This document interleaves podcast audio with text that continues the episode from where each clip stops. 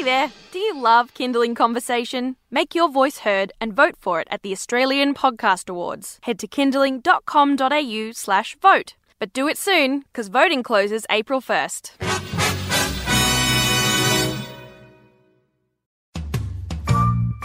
Hi, I'm Siobhan Hunt, and this is Kinderling Conversation, a Kinderling Kids radio podcast.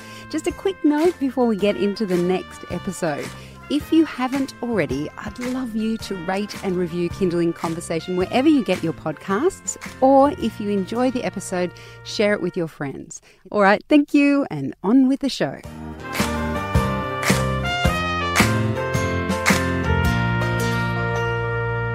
Did you know that going walkabout is a myth? Turns out there's a lot of things we think we know about Australia's First Nations that are wrong, and a new festival aims to set the record straight. Weave is the festival of Aboriginal and Pacific cultures held at the Australian Museum in Sydney. It's a celebration of the incredible dance, art, storytelling, and song of Australia's First Nations for the whole of March. Joining us on the line is Renee Cawthorne. She's the First Nations Education Project Officer at the Australian Museum. Hi, Renee, how are you? Good, thank you. How are you? Good, thank you. This sounds like an incredible uh, festival and it also sounds like it hasn't happened before. Can you tell us a bit about the inspiration behind it and, and whether it is a first? Um, yes, so this year is the first um, part of an annual festival that we will have at the museum. So it's going to be an inaugural event, and it's focusing basically on Aboriginal and the Pacific cultures. So it's about them sharing their knowledges and their cultures with everyone to um, basically have a better shared future. And why the myth busting part of it? Because, as I said in the introduction, mm-hmm. there's a lot of Australians, well, that expression, going walkabout, is something people have just thrown about for centuries, really. Why did you focus on the myth busting aspect of this? Because we're a museum, we're a place of authority. But um, museums have also been a place in the past where they have not represented Aboriginal or Torres Strait Islander or the Pacific cultures in the best way. So this gives us the opportunity for Aboriginal and Pacific cultures to have a platform and where they can express their voice and their opinions. So, what are some of the myths that you're busting, and, and, do you know why they became myths in the first place? So, when we say, you know, um, going walkabout, yeah. Why, why did people say that if it wasn't true? Because that's um, obviously an Aboriginal saying, but there is some context to it that is kind of true, but then people don't understand the full cultural aspect of it. So when they talk about Aboriginal people being nomads or going on walkabout, they actually had a stronger connection to their country, but they would move around their own country with the natural uh, availability of resources, but also the seasons, so as the seasons would change. And this would ensure that there was no overfishing or overhunting, but also the sustainability aspect. And what about the idea that when Australia was discovered, our First Nations. to Yeah, well, we all know that that's a myth. But in terms of the idea that the people who lived here weren't sophisticated, that they were so called savages, yes. Um, that seems to be something that has permeated yes. through history. Can you tell us about that? So, also when we look at the um, myth of being, um, I guess, the hunter gatherer society, that is where it's really un- misunderstood our culture and our practices. So they've really undervalued the cultural knowledge. So we had very sophisticated farming practices, but also the hunting and agricultural practices and our cultural knowledge. So for example, when we talk about astronomy, you know, Galileo Galilei is a famous astronomer from the Western European world. He was still wondering and trying to work out how the moon affected the tides in the late 17, 1800s, where Aboriginal people had that knowledge for over 65,000 years. That's pretty mind blowing. Um, can you tell us, following on from that, um, I guess people put stock in achievements, don't they? So just mentioning that comparison is pretty mind blowing. What are some of the other achievements of Australia's First Nations that people may not know about? Uh, so some of the achievements would definitely be the use of our um, tools and our technologies and the change of those um, tools and technologies over time as well. So we've adapted and incorporated, you know, different ways or different materials into those processes. So what does that look like practically?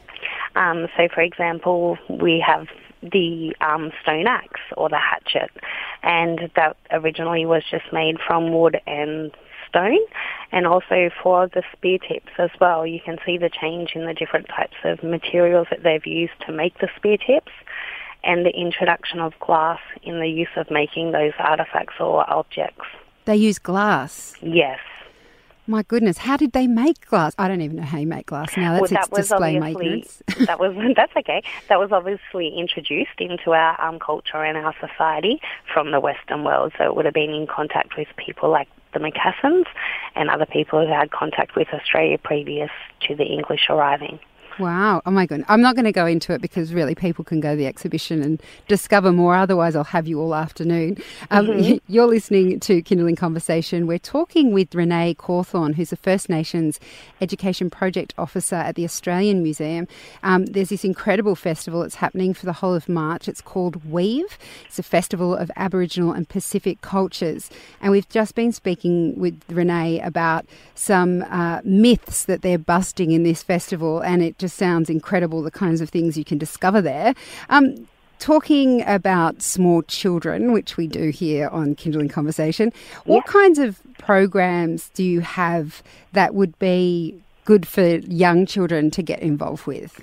Yes, so I'm the, like you said, I'm the Indigenous Education Project Officer, and one of my main roles is to develop the programs for both primary and high school students. And so we've designed a um, 90 minute program where 45 minutes of that is um, an educator led tour through the Getty exhibition, and then a weaving workshop where um, participants will have the opportunity to weave their own barra, which is a fish hook from natural materials. Wow.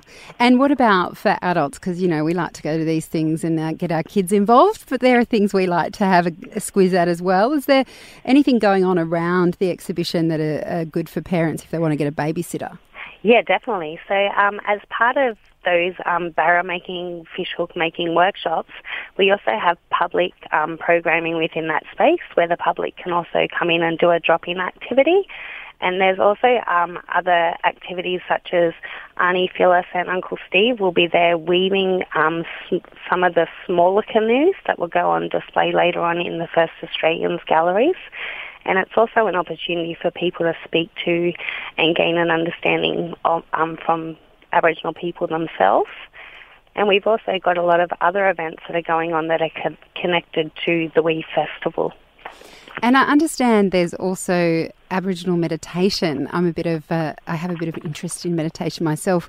What's the difference between, I guess, the meditation you might learn in other cultures to uh, Aboriginal meditation? Yeah, I guess the difference is the fact that they take you on basically a spiritual and cultural journey. So they tell you um, like a dreaming story, and they really connect that back to their cultural practices, but also the land and the animals. And it's it's a virtually it's a beautiful experience. It takes you on a physical journey to that space. It sounds amazing. I think I'm going to have to sign up for that one in particular. Um, thank you, Renee, so much for your time today. That's okay. Thank you. That's Renee Cawthorne. She's the First Nations Education Project Officer. And if you're in Sydney, head to the Australian Museum to catch Weave, the Festival of Aboriginal and Pacific Cultures throughout March.